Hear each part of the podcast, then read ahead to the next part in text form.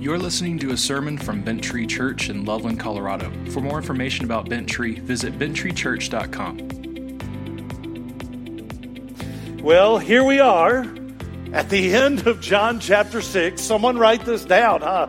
We may, if we make it through today, you get a gold star. That's a big if, though. So here we are. So thank you for staying with me as we make our way through this wonderful journey together as we study each and every verse of John chapter 6 and John overall. So the apostle John tell us why he wrote this book so that we might believe. That's the reason he said in the Son of God, Jesus. And in these first six chapters, John has described who Jesus is as the Christ and how we can believe and what belief in Jesus means and what well, what saving faith really means. And well, for this final week of John 6, here's the thing I think where we need to go. Since John 6 is, such a long chapter, since we've carefully concentrated on each verse, I want us to go back and look at the entire chapter, like the, the main the main chapter's meaning about how we can have a relationship with Jesus. Like we're going to put a bow on chapter six. Does that make sense? We're going to look at the whole main meaning. So let me see if I can set something up for us to think about here. Uh, let's go ahead and get our Bibles out, by the way. John chapter six. Many of your Bibles, you tell me, have started to fall open to John six. Praise God for that. So uh, let's see if we can get the setting here. The general philosophy of the world says that men and women, I'm talking humanity, all of us, are basically good at heart. Although that there are some things that we do are bad things, they would say our nature as humanity is basically good, but they would add, but no one's perfect. However, it's clear to them that there are some people that do bad things, very bad things. So to combat to combat those bad things, this philosophy says when people do those things, bad things, it must be because there's something missing or wrong in their environment that they currently live in or they were brought up in. Will you, will you agree with that? That's kind of the world's philosophy. The belief system is what drives the way our society makes decisions, how we try to deal with things that we see as evil. Things like murder, poverty, violence, racism, injustice, man, you name it. And certainly as Christians, we can all agree that these things are all bad stuff, evil stuff. Society, their thought process is that if we can create systems that will give people a good foundation in life, like schools and hospitals and better families, then people will be finally happy and the world will be a, a peaceful place, a wonderful place to live, that we can eliminate the world's problems, created, uh, kind of create a little heaven on earth here. And we see this philosophy as morphed to say, well, the reason people do bad things is they're not happy. And if we can make people truly happy, I mean, happy within themselves, all the bad things will stop that bad people do. So the belief system of the world nowadays is whatever you think will make you happy then, then you do that. And whatever you desire to do in your heart, that is good because that will make you happy. So you hear things like follow your heart. Follow what you think is best. On the other hand, orthodox, traditional, old school Christian thought on this well, it's the exact opposite. And that thought or belief is that people are not good at heart, that they are, in fact, evil at the core, that their desires, all of them, are jacked up. And although we may do things that we consider good, the Bible tells us that they are as filthy rags in the eyes of God because we do them with the wrong motive to glorify ourselves. Now, let me be clear. It's not that the Bible, Bible believing Christians say that they don't want to do good things for society. That's not it at all. In fact, if you study history for any length of time, you'll find that schools, hospitals, hospice care, the ending of slavery, the ending of child labor, the ending of debtor's prison, uh, feeding the hungry, the fight against abortion, the fight against AIDS, all have their roots in Christian organizations and hoping and to honor and glorify God in the way they live their lives. Clear, clear Christian teaching from Scripture is that people are sinful at the core, basically. Now, I have to warn you, there's a decidedly Christian, American Christian kind of brand of Christianity that denies this doctrine. They don't hold to what the Bible says. They have created a doctrine that's clearly from the United States that matches what the world says is right. For over a century now, really accelerating over the last 30, 40, 50 years, liberal churches have embraced the philosophy of the world. In fact, many churches have simply replaced the gospel message with a substitutionary uh, gospel message. With a new gospel that says we can really only find our meaning, our true salvation in life in trying to fix the problems of the world and do whatever your heart finds to do. Now, why talk about this with John chapter 6 here?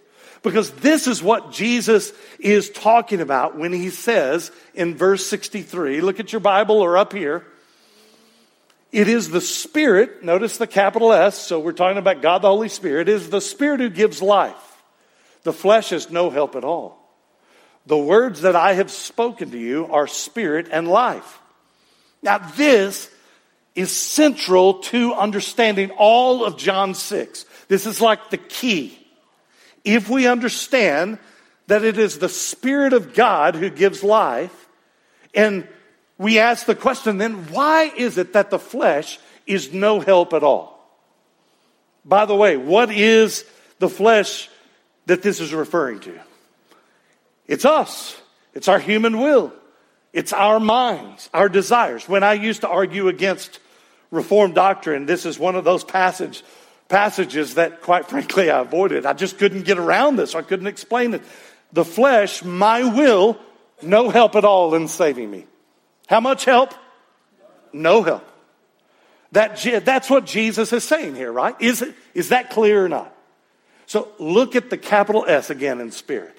That means Jesus is talking about the Holy Spirit, the third member of the Trinity, is giving us life. And Jesus says at the end of verse 63, the words that I have spoken to you are spirit and life.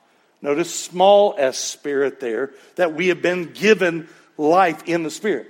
Jesus' words are the thing God, the Holy Spirit, is using to give us spiritual life, small s spirit.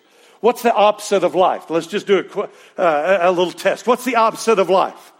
Death. Good job. I didn't, if you missed that question, we need to talk. So, before Christ Jesus comes into a person's life, people are naturally dead. Now, we don't mean physically dead, do we? But spiritually dead. So get this, write this down. The Bible describes two kinds of life. One is physical life, and the other is spiritual life. This is important to understand. The Bible describes two kinds of life, and therefore two kinds of death as well physical life and spiritual life. Now, in John 6, Jesus is talking about God giving spiritual life to the people. That's what Jesus is talking about. What are we talking about? Is this thing called original sin. It's a doctrine that we, we rely on. Now, when I bring up the doctrine of original sin, many people get the wrong idea what we mean. So make sure you're understanding. Sometimes people wrongly think that the doctrine of original sin is that mankind is guilty of the very first sin of Adam. That's not what we mean. They think when Adam sinned and they, he broke God's law, command to not eat of the tree of the knowledge of good and evil. And because of that sin, God said, You're all guilty, you're all guilty. That, that guilty of that sin. But that's not really the doctrine of original sin. So watch this, watch this. The doctrine of original sin is the nature of mankind's sinful condition because of Adam's fall or Adam's sin. Do you see the difference between the two? The doctrine of original sin is the nature of mankind's sinful condition because of Adam's sin. The doctrine says that all people born in the line of Adam are corrupted because of Adam's sin. They're not guilty of Adam's sin, they're corrupted. In other words, we're all born into the world with an inability to not sin. We are born into a sinful, fallen world. It's this reason we wrestle with temptation. It's why we sin and we are sinful by nature. And you've heard me say this many times before if you've been here. We're not sinners because we sin. We're not. We sin because we are sinners. Do you see the difference? Now, we're born sinners.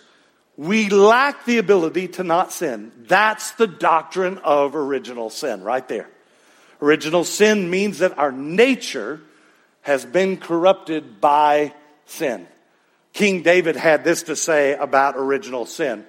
Psalm 51, verse 5, he says, Behold, I was brought forth in iniquity, and in sin did my mother conceive me. Now, he's not saying that his mother and father sinned in their physical union, but that he was born into sin nature just like everyone else. So, what is the result of our sin and being born into a sinful world? It's the first doctrine of the doctrines of grace we studied back months ago. We call it radical corruption. Now, many know this doctrine with the title total depravity. Here's what it means. You ready? Radical corruption, sin that goes to the core of our humanity and it affects every part of our character and being. Radical corruption, sin that goes to the core of our humanity, and it affects every part of our character and being. Now, people have used this term total depravity to describe this as well. I don't like that term quite as well because it gives kind of a a vibe or a connotation that I don't think it really represents. They go the wrong way with it. Total depravity does not mean that all people are as evil as they possibly could be. It's not saying like we're all Jeffrey Dahmer or Adolf Hitler or Thanos. Some of you are going, What's Thanos? I go, You're just too old. It's too, I'm too far to Rather, we, we like to use the term radical corruption because it affects our thinking. Sin affects our hearts, our feelings, our desires, our souls, our judgment, every part, our whole person. That although we're still capable of doing what we might call good things, and not everything we do is evil to the core, it's saying that even the good things that we do are not totally good. Even the good things we do are driven by desires that are not really pure. They're tainted by sin. Are you with me on this? Our desires have been corrupted, infected, infected, infected with the poison of sin. And certainly we see people do evil things, don't we? But even evil people can do some good things. Can we agree on that? I mean, Hitler probably gave his mother flowers on her birthday. I mean, even Hitler doesn't mean he was somehow good on the inside. Here's what we have to guard against. It's easy to look at the other person or an evil person and compare ourselves to an evil person and say, well, at least I'm not like him or her or, a drug dealer or prostitute or Stalin or Vladimir Putin. At least I'm not like them. Because if you compare yourself to dudes like that, you and I seem pretty good, don't we? The doctrine of radical depravity teaches that our natural condition is that we are slaves to our sinful, messed up desires. Now, this is key to understanding radical corruption. Because of radical corruption, we have absolutely no desire for Christ Jesus or the holiness of God. Because of radical corruption, we have absolutely no desire for Christ Jesus or for the holiness of God. We're talking about outside of Christianity. A simpler to, a way to say this is we want what we want and we don't want what we don't want. We have desires. Or we want what we want and we don't want what God wants. In our fallen condition, we don't want the things of God. We don't want the holiness of God. We read this in Galatians 5:17. For the desires of the flesh are against the spirit, and the desires of the spirit are against the flesh. For these are opposed to each other to keep you from doing the things you want to do. Or listen to what the apostle Paul says in Ephesians 2 1 through 3. And you were, say it with me, dead in the trespasses and sins in which you once walked, following the course of this world, following the prince of the power of the air, the spirit that is now at work in the sons of disobedience, among whom we all once lived in the passions of our flesh, carrying out the desires of our body and the mind, and were by nature children of wrath like the rest of mankind. Sin was our very nature, Paul says, because we are born into a sinful, fallen world with a sinful nature. Here's what Jesus is getting at when he's talking in verse 44 through 46 in John chapter 6.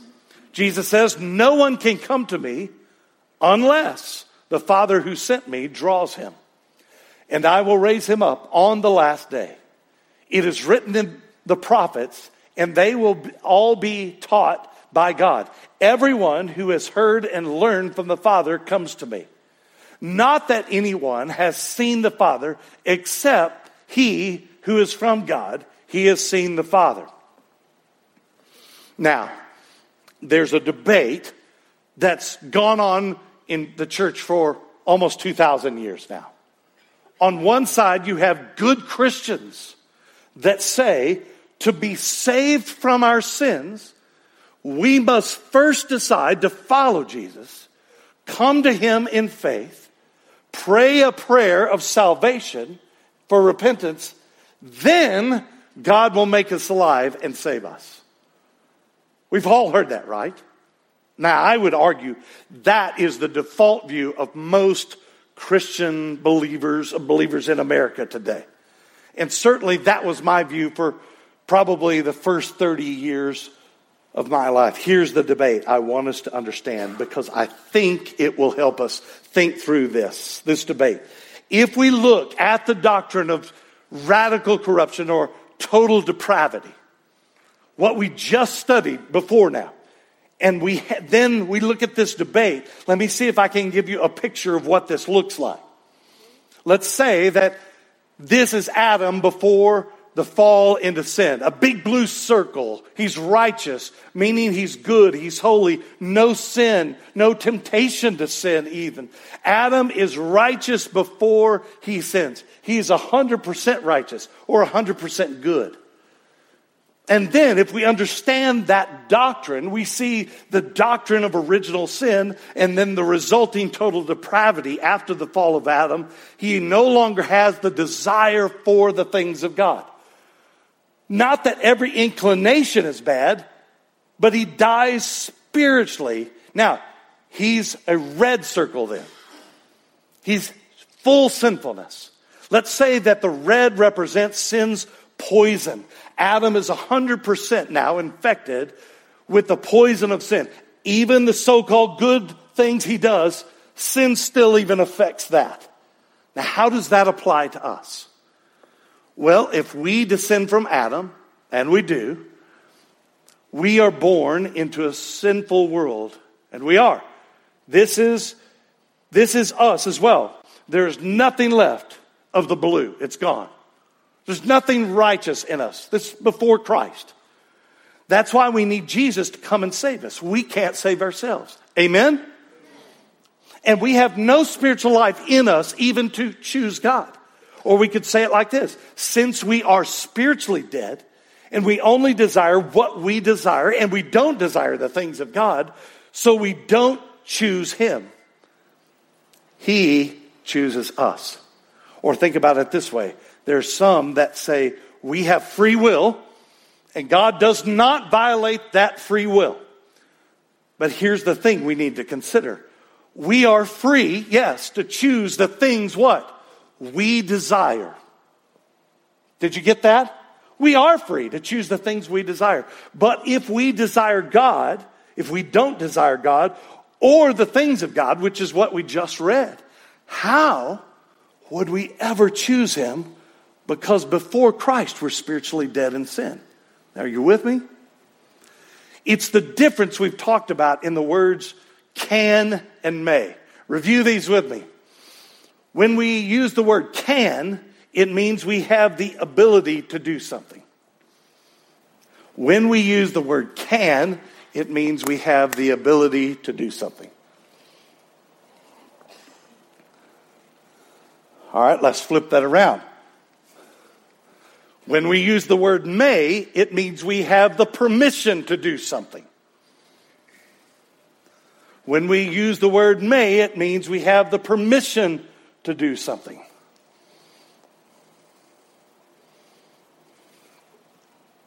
Now, when Jesus tells us this in John 6 44, no one can come to me unless the Father who sent me draws him, and I will raise him up on the last day. What is Jesus referring to right there? He's talking about ability, right? Would we all agree on that? He's talking about you don't have the ability. You could translate that verse and say, No one has the ability to come to me unless God the Father gives him that ability. And if God gives him that ability, then I will raise him up to life. But then we read in John 6 40, For this is the will of my Father, that everyone who looks on the Son and believes in him should have eternal life, and I will raise him up on the last day. Now, this is speaking of may, isn't it? We have the permission to believe in Jesus, but not the ability. That's what Jesus clearly says right here. And remember, when we're speaking of ability, we're not talking about physical abilities or inabilities here. We're talking about spiritual life, spiritual inability, a moral inability to come to Christ. So we are simply dead in our sins. We are the red circle, aren't we? That's us, just like Adam. But there are some Christians that see this differently, and I want to be fair to them and their belief. Even though I disagree, we're still brothers and sisters in Christ. Amen? And, and they say that the doctrine of total depravity or radical corruption is not really the case. They have described man, described man's fall and original sin this way. They would say mankind did fall into sin and that through Adam, but it wasn't a total fall. That instead of being unable to connect with God, they said that man's sin affected most of mankind, but not all. They would say that there's still a tiny little island of goodness unaffected by the sinful world. So let's go back to our picture analogy, our circle analogy. If red represents man's corrupted by sin and blue represents the holiness, what is uncorrupted, they would have it like this. They would say at the core of every person, there's a tiny, tiny bit of holiness that's still there, goodness that can recognize God. There's still that tiny island of righteousness that finally can connect to God if they just choose to. And it's with this tiny island of goodness that we can hear the gospel and we connect God and be saved. That's what most Americans believe. They're brothers and sisters in Christ. What they're saying is that every person has both a may and a can, that every person uh, has both the permission and the ability to come to God that it's up to each person in their free will to choose God or to not choose God. And that God leaves it up to each person to decide if he is going to go to heaven or is going to go to hell. That's how I believed till about 25, almost 30 years ago. I don't believe that doctrine anymore. Lots of good people do. If you believe that kind of doctrine, I don't, I don't want what I'm about to say hurt your feelings or just be argumentative. I don't say it for that at all. I'm not questioning your salvation. The reason I'm teaching, this is what Jesus taught in John chapter 6. It's the main focus of John chapter 6. The reason I teach is I've come to believe that this is the full counsel of God, what I'm about to teach you. Have I believed enough to be saved? Have you ever had that thought? Have I believed enough to be saved? Like, am I still saved? Did I believe enough? Because listen, if you have that kind of doctrine of you choosing God, you'll always wrestle with, can I lose my salvation? Have I believed enough? What if my circle is all red and there's nothing good in me? Will Jesus still save me if I've gone too far into sin? I know those questions. You know how I know them? Because I've asked every one of them. But here's what I realize I, as I've read the words of Jesus here in John 6, and as we've gone through it together, it's even reinforced it. Look here in Romans 3, verse 11. None is righteous, no, not one. No one understands, no one seeks God. All have turned aside together. They have become worthless. No one does good, not even one. Notice, it doesn't say there's still a little good part in every heart. It doesn't say at the core of every person or even some people, there's a good person there. And if they would only believe, then God could be allowed to save them. Here's the realization I came to. For whatever reason, God chose me and saved me because he loved me, not that he saw something good in me. He called me to life by what Christ Jesus did on the cross by the power of the Holy Spirit. Jesus said in John 15, 16, He says, You did not choose me, but I chose you and appointed you. That you should go and bear fruit and that your fruit should abide, so that whatever you ask the Father in my name, He may give it to you. Now, folks, this should settle all debate instantly. Instantly. Jesus doesn't mince words at all. He chooses us, not the reverse. We do not choose Jesus. I mean, how do you argue with Jesus saying this? He's, he's really, really, really clear. Now think about the order of salvation with me. For me, I believed, I was baptized and repented of my sins, but I did that. Why? Because God, God brought me to life. Do you see the difference between the two schools of thought? Are you following me? Let's do a little history for just a moment. You know me, I love history. We talk about the Reformation here at Bent Tree because we think the church should always be reforming, always going back to the Bible, always going, what have we taught that's not biblical? The Reformation started over 500 years ago. This rediscovery of biblical gospel clearly taught by Jesus in the gospels is by grace alone, through faith alone, in Christ alone. Guys like Martin Luther, Huldrych Zwingli, John Knox, John Calvin, and the Reformation is huge. It's a turning point for history for sure.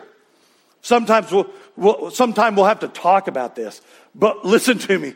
You're not going to believe me until I tell you the whole story. But even the United States would not exist in its current form without the Reformation. The belief of the Reformation is what created the United States.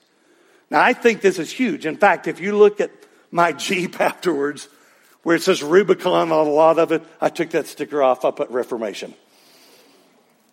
Back in the days, when the reformers studied scriptures, they realized that the Roman Catholic Church that had all been a part of, they had all been a part of, had slowly developed a false doctrine of grace. And it was grace that was not grace alone that saved us.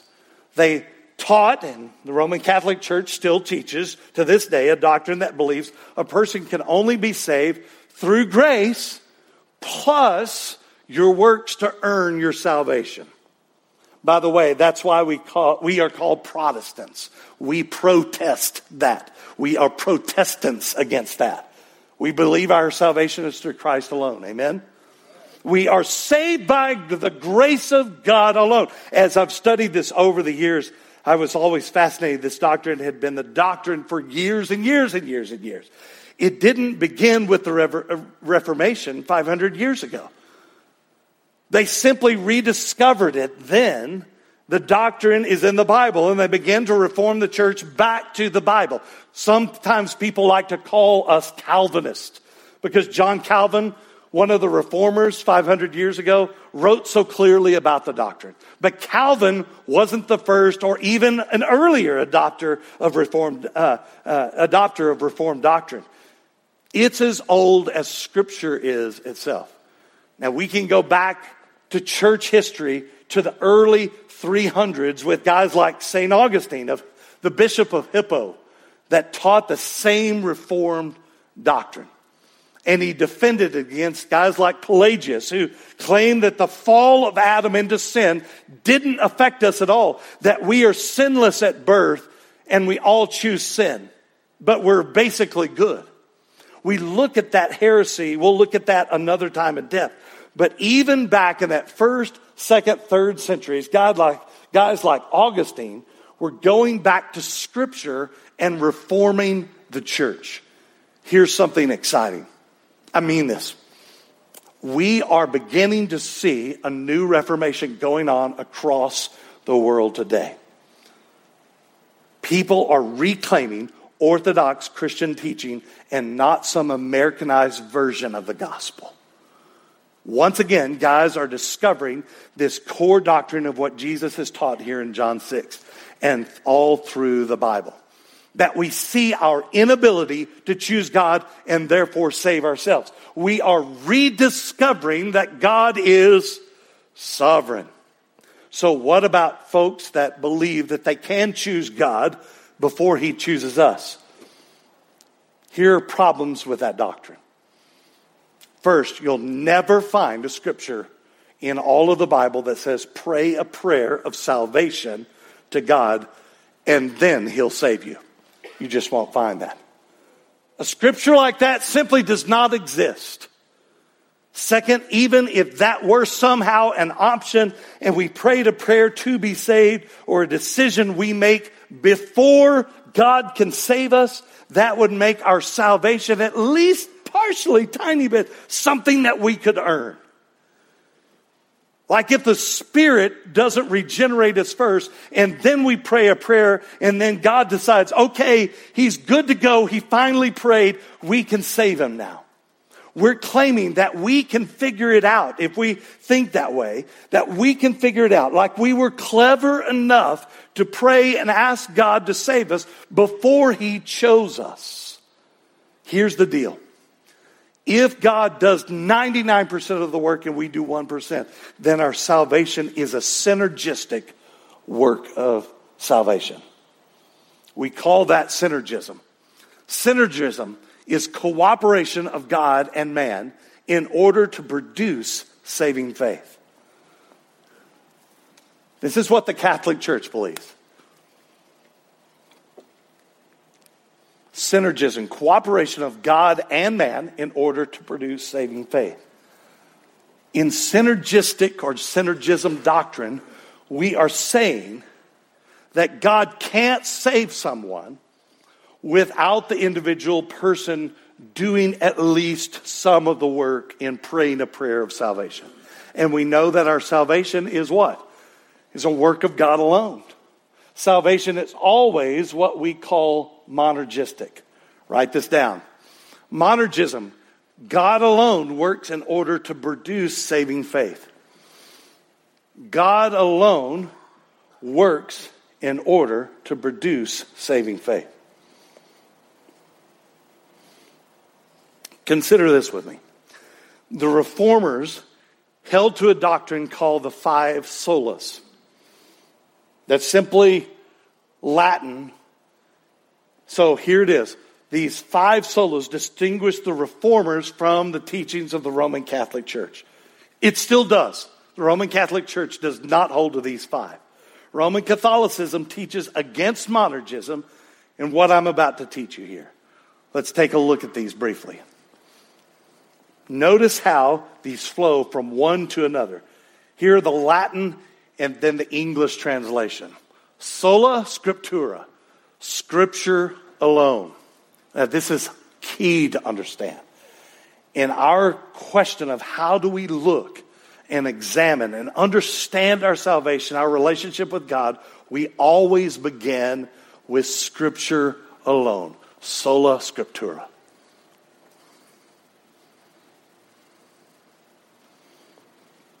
Because it's only scripture that is God's truth. Not that there are no other truths in any other text outside. That's not what we're saying. But what we're saying is that the Bible is absolute truth. Somebody say amen. So we measure everything else, every other truth claim against it. It is our measuring stick of truth. It is our plumb line for you carpenters and fix it men to the truth claims. Using scripture alone, the reformers found this truth. Salvation is found only then in Christ alone. Sola Christus. That's the Latin. Christ alone. Now watch how these flow together from one to the next to the next. In Christ alone, there is no other name under heaven by which what men can be saved. Because it is only the meritorious work of Christ Jesus that can earn salvation.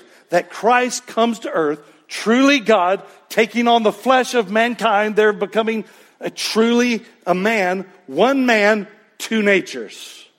Only Christ in his nature of man could represent us to God, take away our sin debt we owe, die in our place. And it is only Christ as God that he could represent God then to us so that God could forgive us. So if Christ is the only way to God, then the reformers found that salvation is only through sola fide, faith alone. Faith alone. Sola fide, faith alone. Now, you tracking?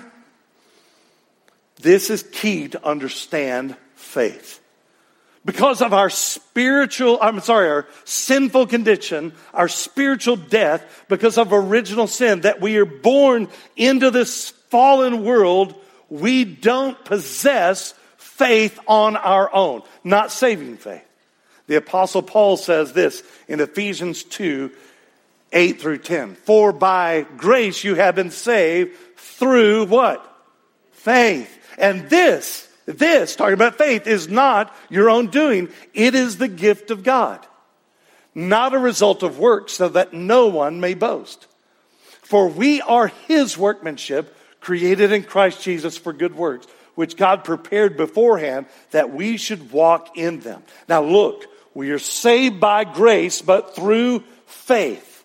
Faith is a conduit, if you will, that, that grace arrives to us. And check this out when it says, and this is not your own doing, it is a gift of God, that is referring to faith, saving faith, being given to us as a gift. You didn't earn it.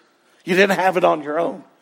And then in verse 9, when it says, not a result of works, so that no man may boast, no one, nothing you can do can earn salvation. Even, even your prayer of salvation, even your decision, you can't say, well, look what I did. Salvation is from God alone. So we can't say, look what I was able to figure out, and now God can be allowed to save me. When Jesus says five different times in John 6, he says this. Verse 44 No one can come to me unless the Father who sent me draws him, and I will raise him up on the last day. It is written in the prophets, and they will be taught by God. Everyone who has heard and learned from the Father comes to me.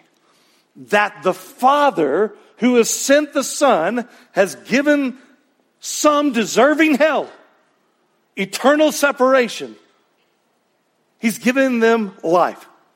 Then Jesus finally says in verse 65, He says, This is why I told you that no one can come to me unless it is granted to him by the Father. Now, this is key, key, key to remember. Our salvation of being brought to life at the direction of the Father by the work of the Son on the cross, by the power of the Holy Spirit coming on you and giving you life, is a work of God alone. We didn't cause it. We didn't initiate it. We call that our regeneration. Jesus calls it being born again. Our being brought to life in Christ, our justification before God. But what people often, often, often get confused about is this, is this thing called our conversion, our realization of our regeneration in Christ. That we go, we realize, Jesus, you are the Son of God. That's our conversion. That is what leads us to following Jesus as our Savior. It's our conversion. It's our changing of teams. Our salvation is not caused by our decision to follow Jesus. We decide to follow Jesus because He saved us. The same with repentance, baptism, the rest of our life as we follow Christ. Those things don't cause our salvation. They are a result of our being brought to life in Christ. So, if faith is given to us to believe, and then faith is not ours naturally due to us being dead in our sin, but God is giving us that gift, then we see our salvation is through, you see it, sola gratia, grace alone. Faith delivers grace. Sola gratia, faith delivers grace. Here it is, grace alone. My beloved church family, this is what grace is the forgiveness of our sin and the righteousness of Christ being given to us, not because what we do or even our decision, but that it is a free gift of God alone. Because even if point zero zero zero zero zero zero one percent of our salvation is up to us to save ourselves. We can we can take credit for that little part. Then it's not grace. Then we earned our salvation. That's why God does it the way He does it, because of this last thing. Solo Deo Gloria. Glory to God alone. Do you see how these flow together? Glory to God alone means you can't take credit for it, and neither can I. Not even a tiny, tiny bit. That you were lost, dead in your sin, but Christ loved you and called you to life. You believed and changed teams. God gets all the glory for saving them, not most of the glory now and forever, God gets the glory for saving us. Amen? So, it's why you see so many people in tears in our times of worship and singing and prayer. Because we realize that it wasn't us that had anything to do with our salvation. We know that we were wretched, lost, unworthy, a worm. And yet, like the Apostle Paul says in Romans 5 8, watch this. But God shows his love for us in that while we were still sinners, in other words, while we were still dead, Christ died for us. Since therefore we have now been justified by his blood, much more shall we be saved by him from the wrath of God. For if while we were enemies, we were reconciled to God by the death of his son, much more now that we are reconciled, shall we be saved by his life? More than that, we also rejoice in God through our Lord Jesus Christ, through whom we now received reconciliation. I've said this for weeks now. Listen, listen, listen. Please get this. What we just saw here is that our salvation is from God alone, through Christ alone, by the Spirit of God alone. We cannot take credit for it. But hear me just because we are saved by grace alone does not mean that grace is alone. Don't mean to confuse you. Watch this. Remember that there are two truths that we have seen in John 6 all the way, right? When we are justified by Christ and brought to life, born again, we will always believe, always. It is the railroad track analogy that I've shown you. Two rails that are go side by side. Seemingly they don't go together, but we find them in scripture that our salvation comes from God and we must believe. Now, our belief comes from being made alive in Christ. We must believe. It is our conversion. Regeneration precedes faith. Regeneration precedes faith. It can't be the other way around. Scripture won't let us think that. Salvation is a work of God alone, and then we believe. But we must believe to be saved. Let's look back at John 6 about what Jesus said about our belief and the necessity of it. John 6 29, the second half of verse 29. This is the work of God that you believe in him whom he has sent. Now, read that again with me. This is the work of God that you believe in him. It doesn't say, this is your work that God accepts. Do you see the difference? It is the work of God alone that you believe in Him who He has sent. Look at verse 35 then, second half. Jesus says, I am the bread of life. Whoever comes to me shall not hunger, and whoever believes in me shall never thirst. Do you see the the urgency of our believing. Jesus tells us that we must believe in Him as Christ, as the Son of God. He tells us four times in this chapter.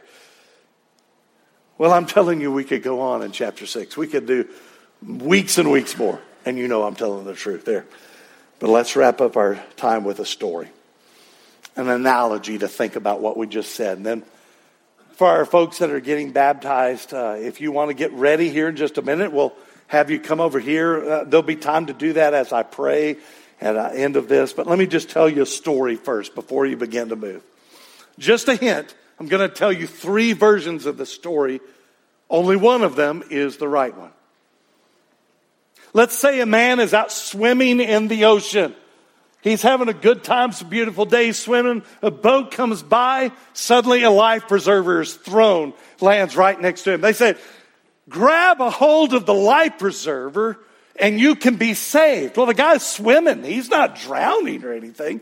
He thinks, okay. So he grabs a hold of the life preserver. They pull him to the boat. He's saved.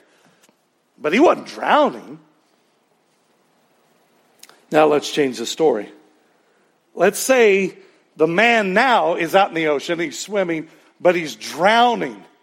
Let's say that he's drowning, he's floundering because he really can't swim. The waves are crashing over him. He's gasping for breath as the waves are beginning to just cover his head. He's got water up his nose. He's gasping. Suddenly there's a ship. It pulls up right near the man and the crew throws him a life preserver with a rope tied to it.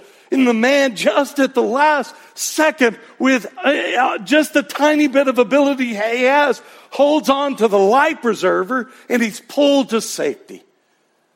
I think most Christians have this view of Jesus saving, saving us. That if we'll just grab a hold of the gospel, it will save us. I used to believe that one, but I don't now. There's a third picture. There's no man swimming. The man has long since drowned and sunk to the bottom. His body is blue and lifeless. The ship comes to where the man has, has gone down. It pulls up alongside. They don't throw a life preserver in. The captain strips off his shirt and he dives in and he swims down to the dead man and he grabs him and brings him up. He lays him on the deck. The man is blue. He's lifeless. So he presses his chest and he puts his mouth onto the dead man's mouth and he breathes life back into him. His heart starts beating again. The man takes a breath, That's the picture of the gospel. Do you see the difference? It's not that we decided to somehow get saved. We were dead. We had no ability, but Jesus rescued us. Let's pray together. Heavenly Father, as we think of all of this, of our inability, and that your love for us, and that while we were your enemies, when we were ready to fight against you, to spit in your face, you gave us life. You sent your son to die on the cross.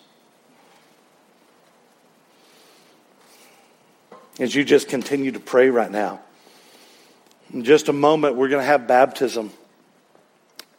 Baptism is a thing we do as a picture of repentance. It's a physical sign we do for an inward change that's happened, to show that inward change. That the old dead us is buried underneath the waves. But the Savior raises a new us and gives us life. Are you wondering if you're saved? Listen to me. If you believe Jesus is the Son of God, if you have trusted Him as your Savior, this is what we're talking about. Convert, repent of your sins. You have been given life. You wouldn't even have that thought unless you had the Holy Spirit breathing life into you. Now, if you're not a Christian, if you've not been one, but you're believing now, would you just look up here for just a second? That's that sound you hear. That's a kids coming in and they're getting ready to see the baptism. Change teams. Here's what changing teams means. You say, Jesus, I'm really screwed up. You can have all my screw-ups. Would you forgive me of my sin? Listen, your sin's gone. You say this Help me to follow you, Jesus, in all that you're calling me to do. Pray that. Show me how to walk. Then pray this Thank you for saving me, Jesus. This right here, what we just said, that is the whole picture right there of conversion. You're saved. Now, the next step is to be baptized. If you prayed a prayer, if you just decided that, if you changed teams, after our gathering at the end, we'll have those elders up here. You can come talk to them. They'll tell you how to get signed up for baptism, all of that. We like to meet with people before they're baptized to go, here's what you're doing. Do you understand? Answer any questions that they have. You've seen all of that here. Let's pray together. Heavenly Father, as we come to a time of seeing what baptism means, just a physical demonstration of your grace, would you speak to the people right now, including me? Show us who you are in Jesus' name. Amen.